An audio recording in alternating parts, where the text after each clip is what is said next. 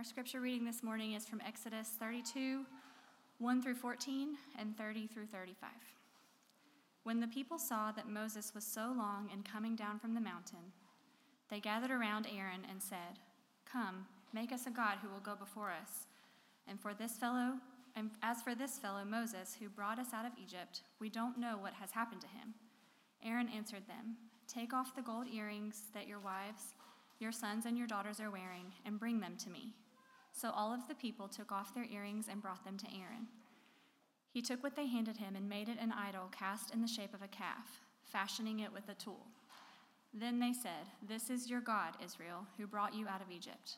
When Aaron saw this, he built an altar in front of the calf and announced, Tomorrow there will be a festival to the Lord. So the next day the people rose early and sacrificed burnt offerings and presented fellowship offerings. Afterward they sat down to eat and drink and got up to indulge in revelry. Then the Lord said to Moses, Go down, because your people whom you brought up out of Egypt have become corrupt. They have been quick to turn away from what I commanded them and have made themselves an idol cast in the shape of a calf. They have bowed down to it and sacrificed to it and have said, These are your gods, Israel, who brought you up out of Egypt. I have seen these people, the Lord said to Moses, and they are a stiff necked people. Now leave me alone so that my anger may burn against them and that I may destroy them. Then I will make you into a great nation. But Moses sought the favor of the Lord, his God.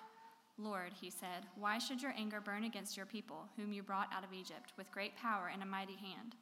Why should the Egyptians say it was with evil intent that he brought them out, to kill them in the mountains and to wipe them off the face of the earth? Turn from your fierce anger, relent, and do not bring disaster on your people.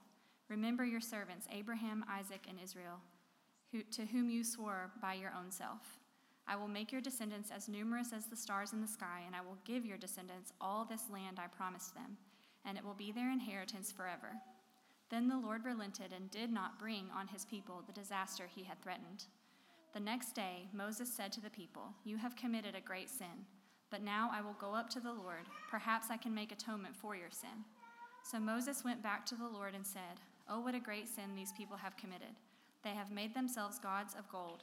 But now, please forgive their sin. But if not, then blot me out of the book you have written. The Lord replied to Moses, Whoever has sinned against me, I will blot out of my book.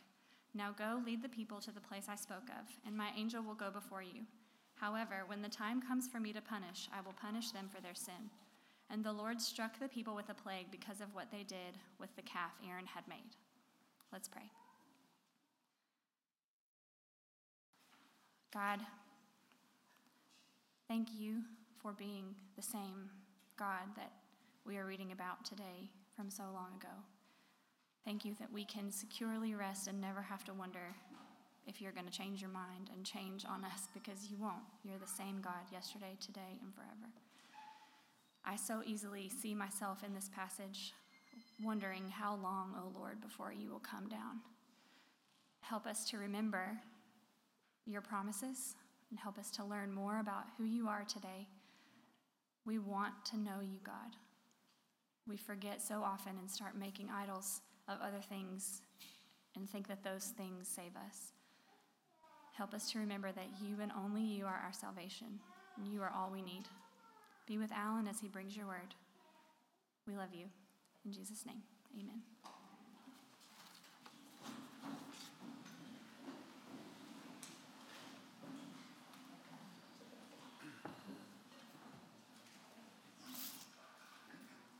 Okay, so we are uh, continuing our look at portions of uh, the book of Exodus.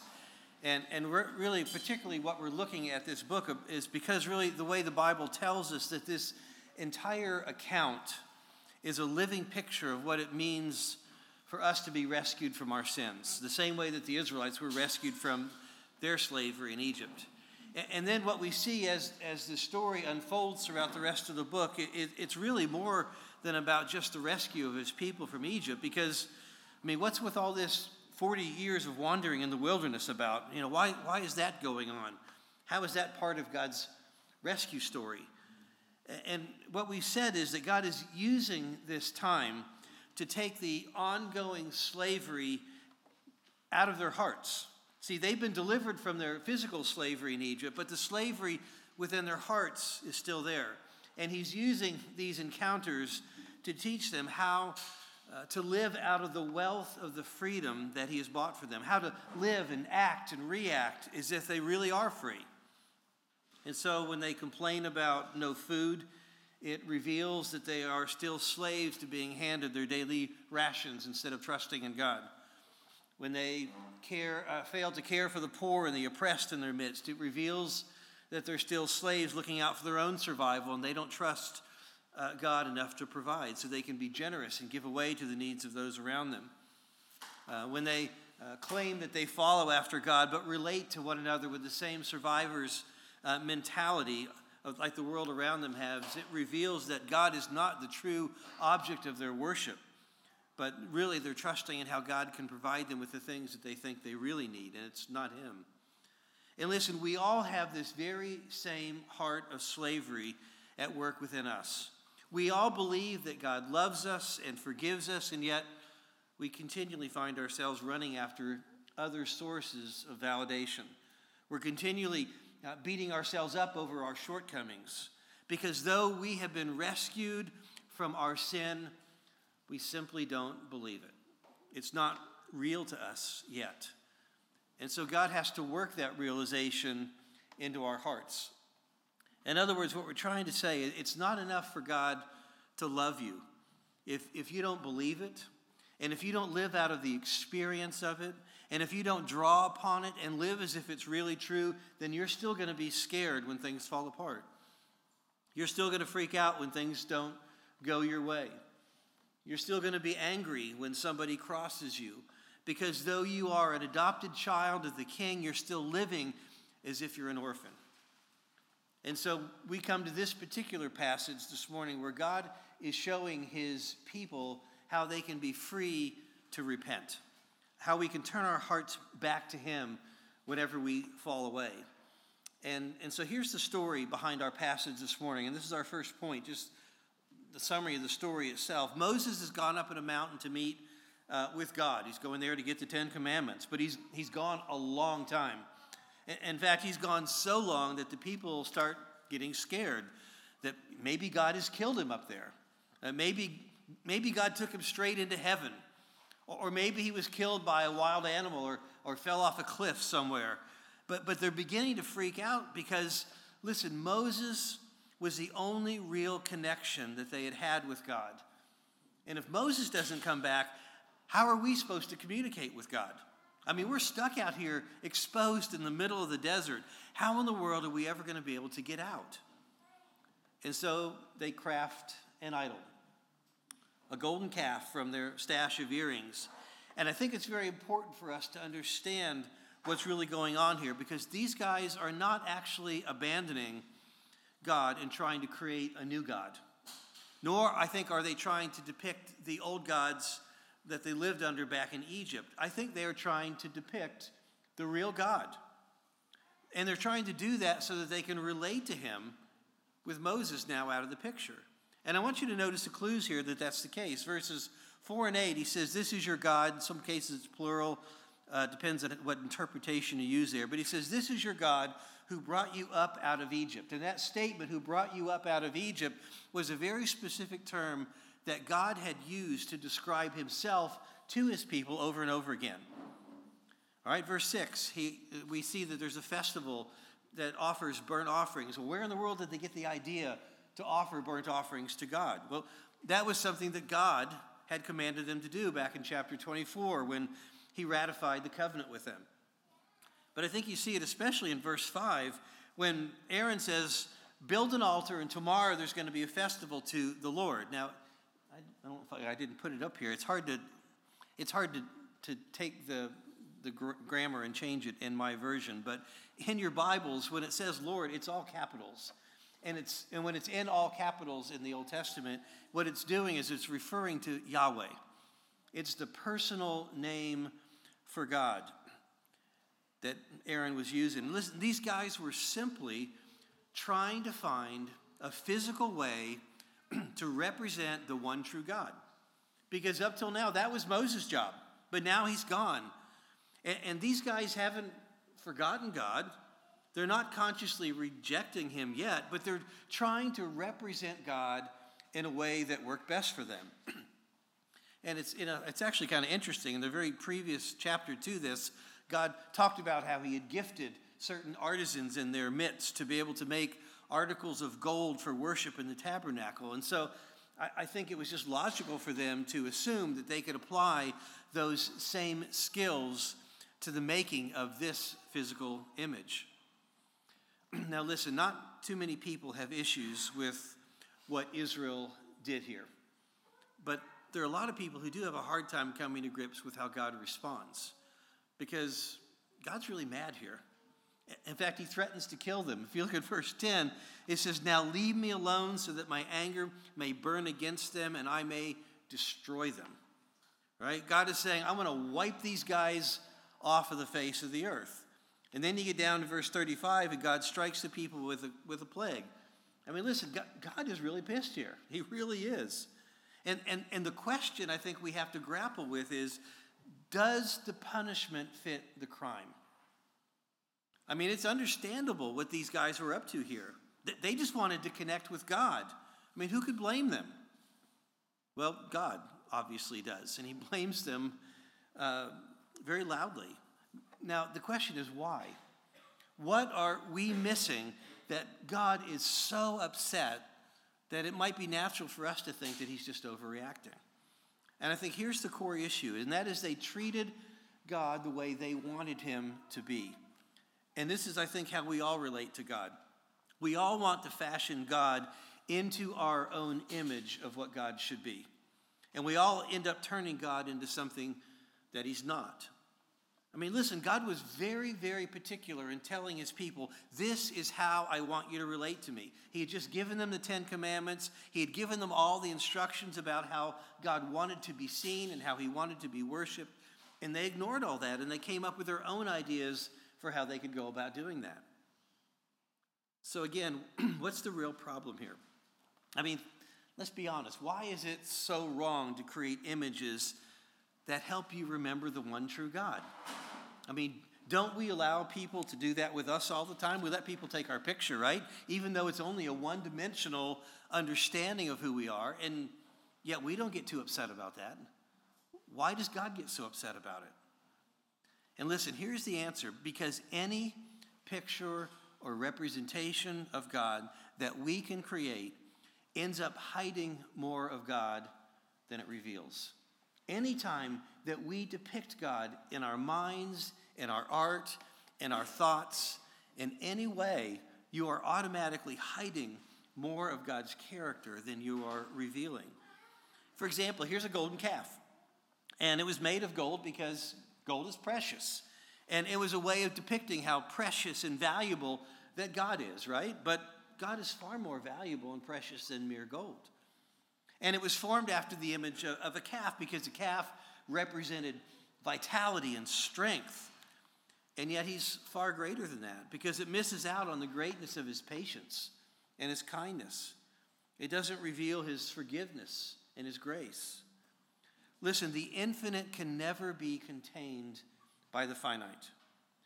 And any picture of God, any object or representation of him will end up being less of who God really is because you'll only be portraying a limited God.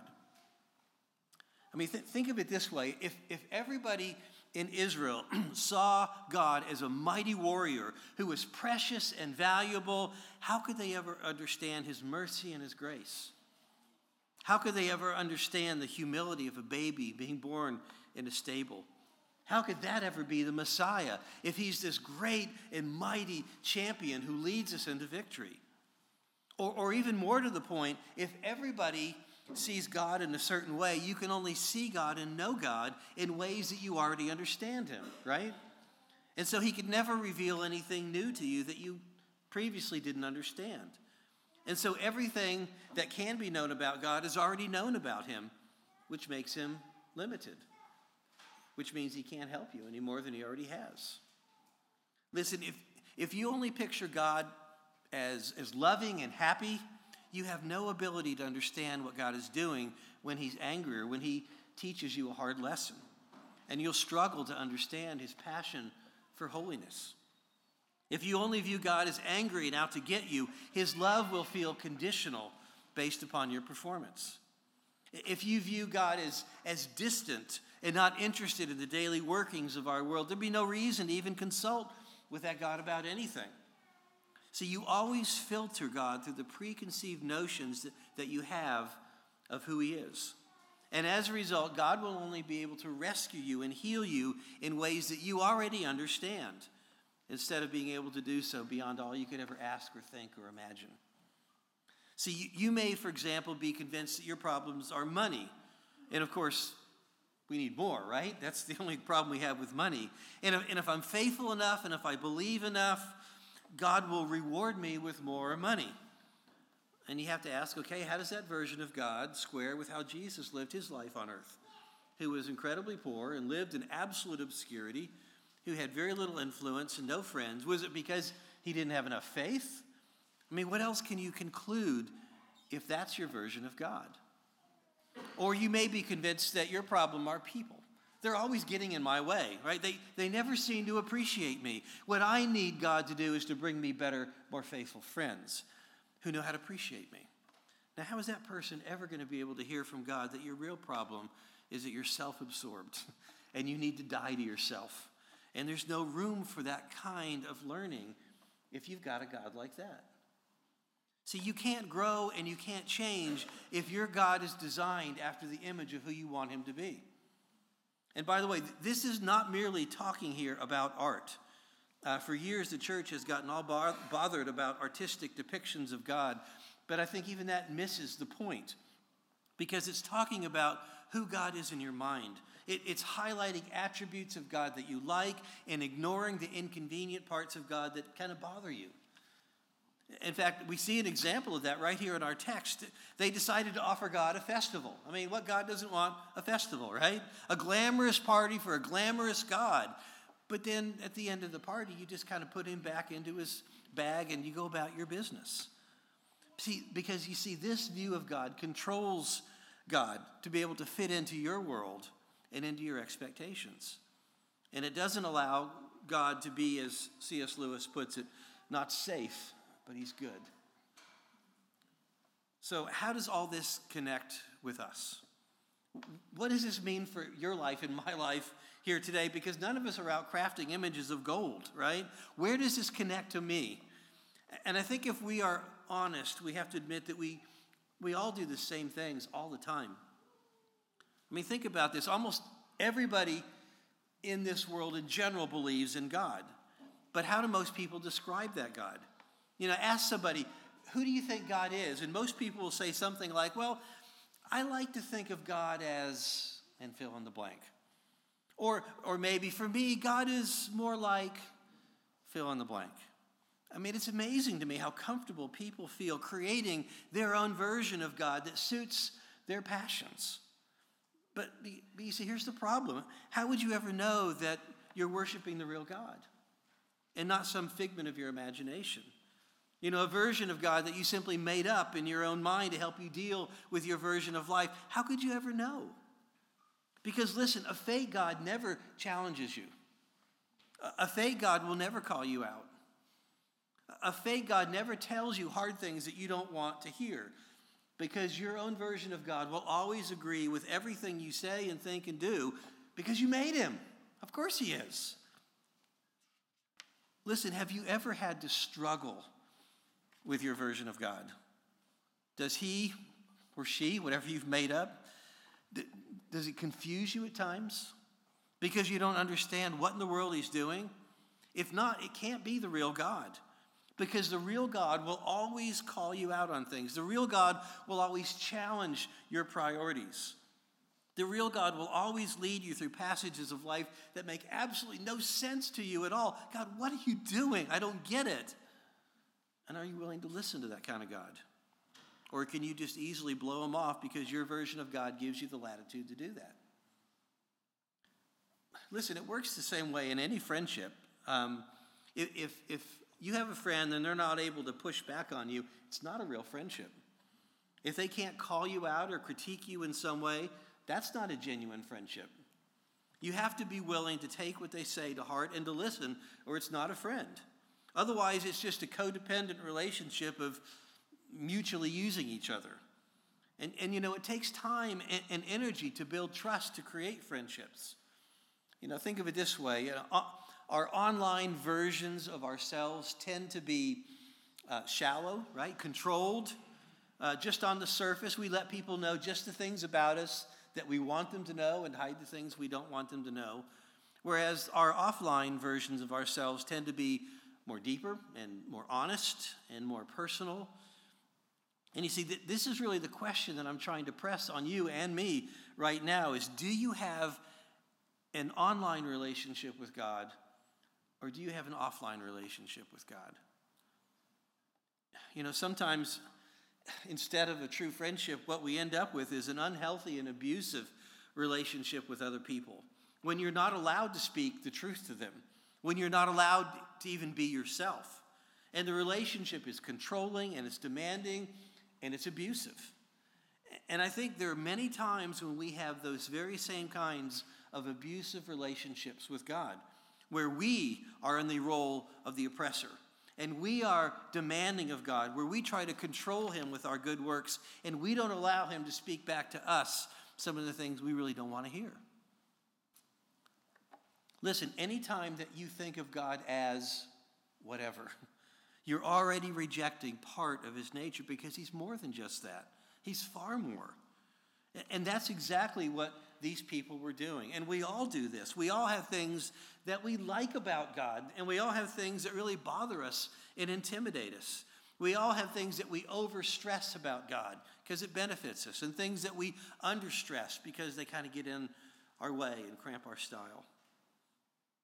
Uh, take, for example, one of the most common ideas where people say, you know, I, I just like to think of God as, as love. He forgives, he, he's patient, he's, he's kind, he's understanding. That's how I like to think of God. Okay, all that's true, but how are you defining love? Right? D- does love mean he never holds me accountable? Does love means that he forgives me no matter what I do? D- does love mean that whatever makes me happy must be okay?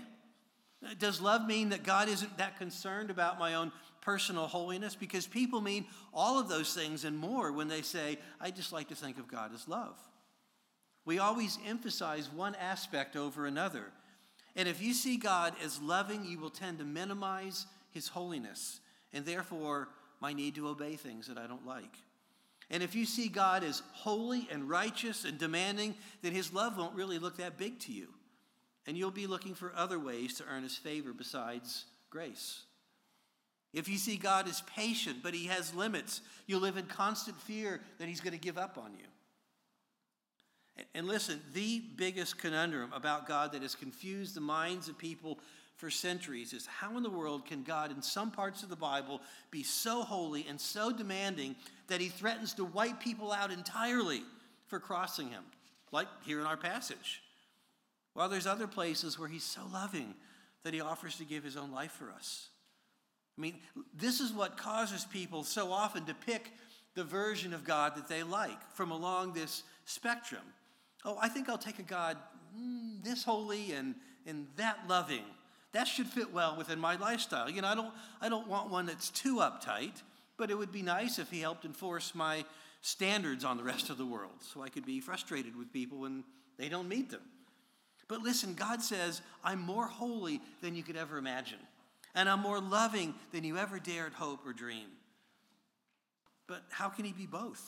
I mean, I guess he could you know, have moods that swing him back and forth between being really righteous and really loving, but that's not what the Bible says.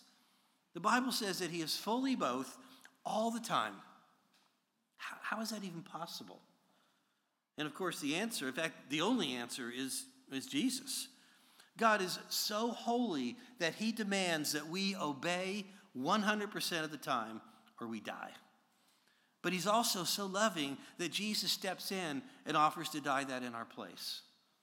And you see, only with Jesus can you have a God who's that holy, who punishes every sin, who doesn't let anything go. Every evil deed will be punished to the max, which means there is such a thing as real justice in the world.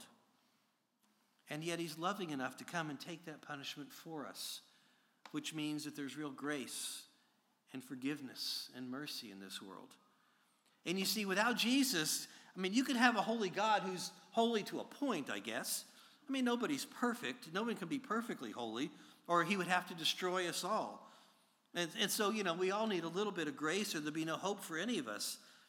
And so, you don't really have any ultimate justice for all the wrongs in the world.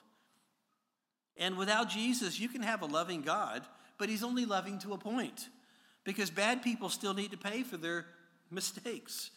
And so we have to work hard to put in at least some of the work to get on his good side, which means nobody is ever fully forgiven.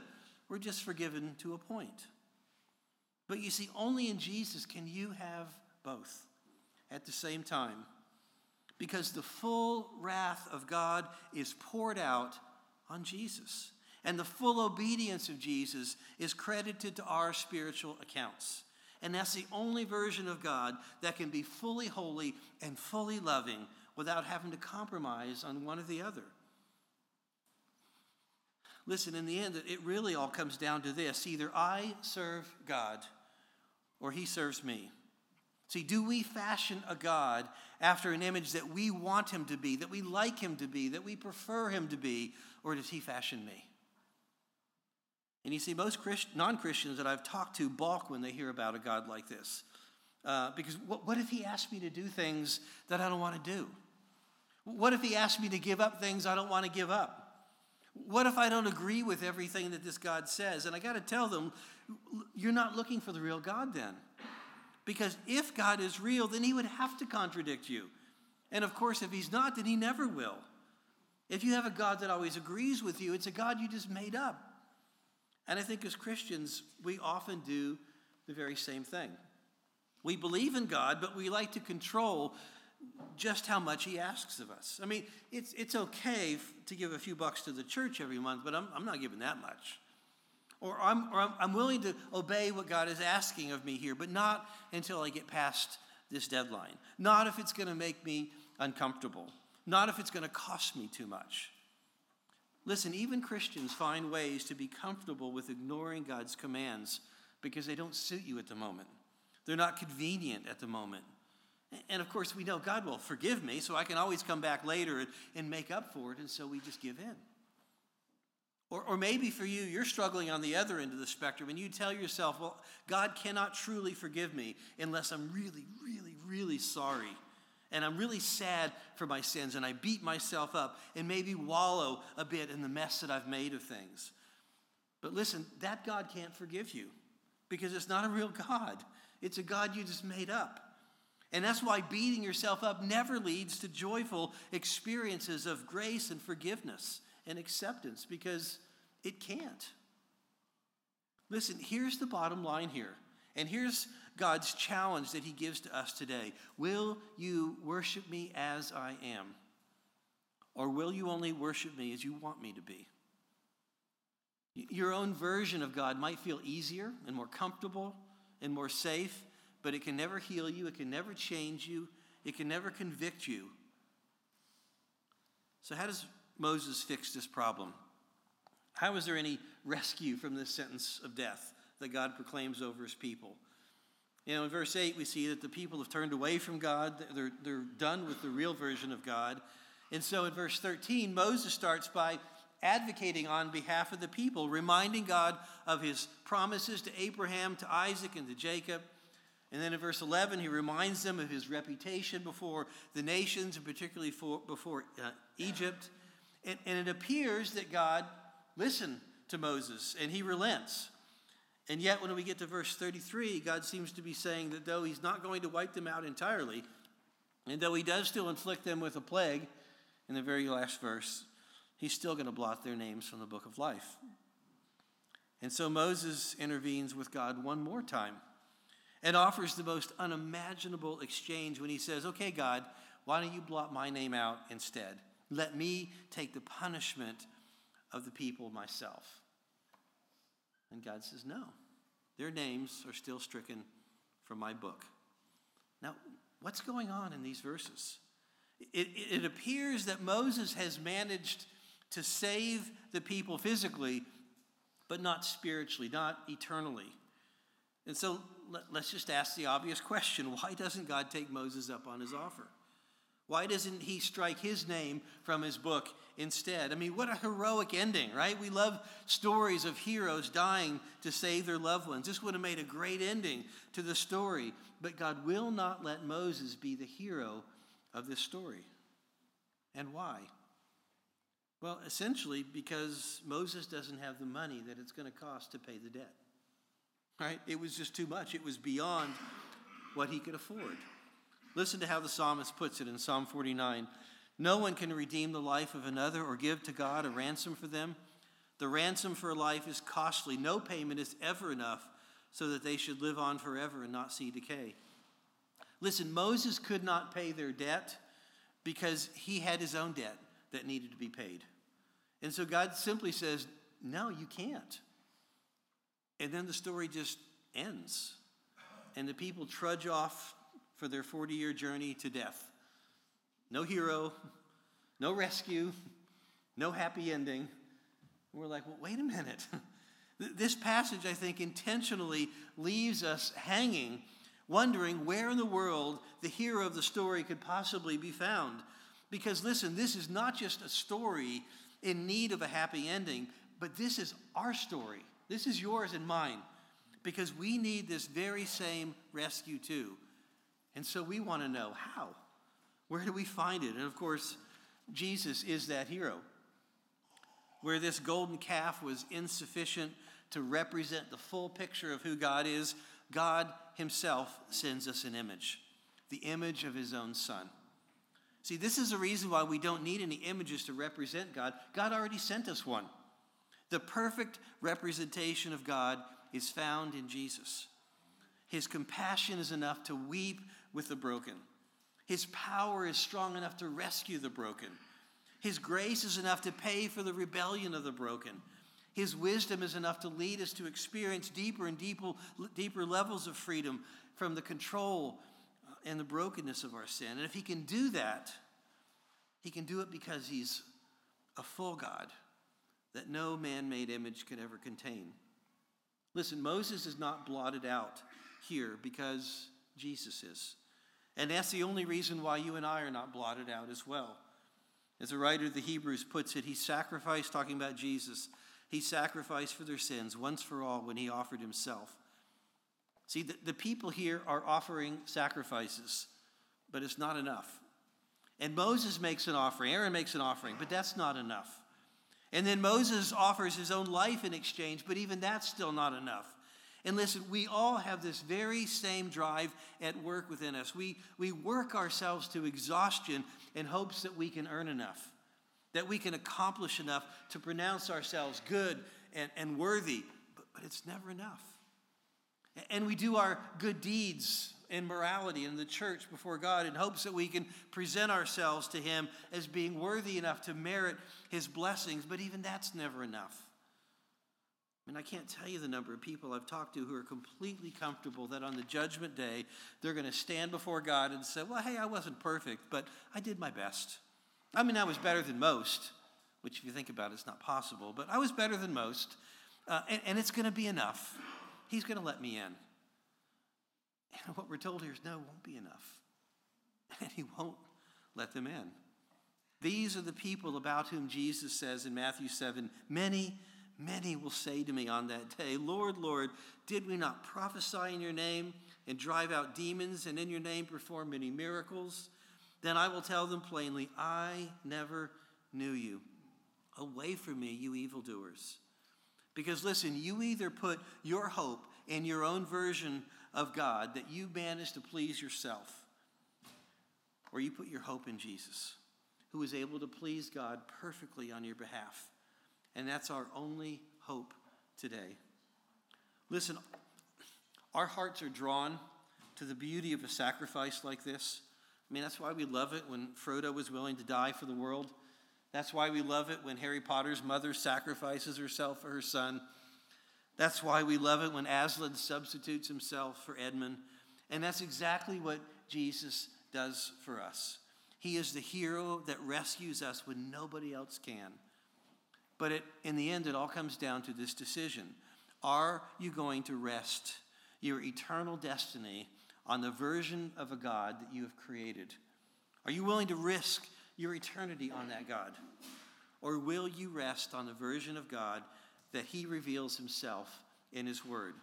A God so holy that you deserve to die, but a God so loving that He was willing to take that punishment for us. Listen, in the end, life isn't about what's worth living for, it's really about what's worth dying for. And for you, you were what God was worth dying for. And no other version of God that you make up can love you like that. No other version of God that you make up can heal you like that. Your other versions of God will demand things from you. You die for me, right? You serve me. You obey me. You keep up with me, or I'll condemn you. Only the true God demanded, demands more than the strictest version of any God out there, and yet willingly takes all of the punishment for our inability to obey him. Because God thought that you were worth taking that sacrifice. And, and, I, and for many of us, that's an uncomfortable place for us to sit in that space. Because, as Bert said earlier, everything inside us wants to earn something. We all want to help in some way. But this is the only solution to our life's struggle for peace and security and meaning.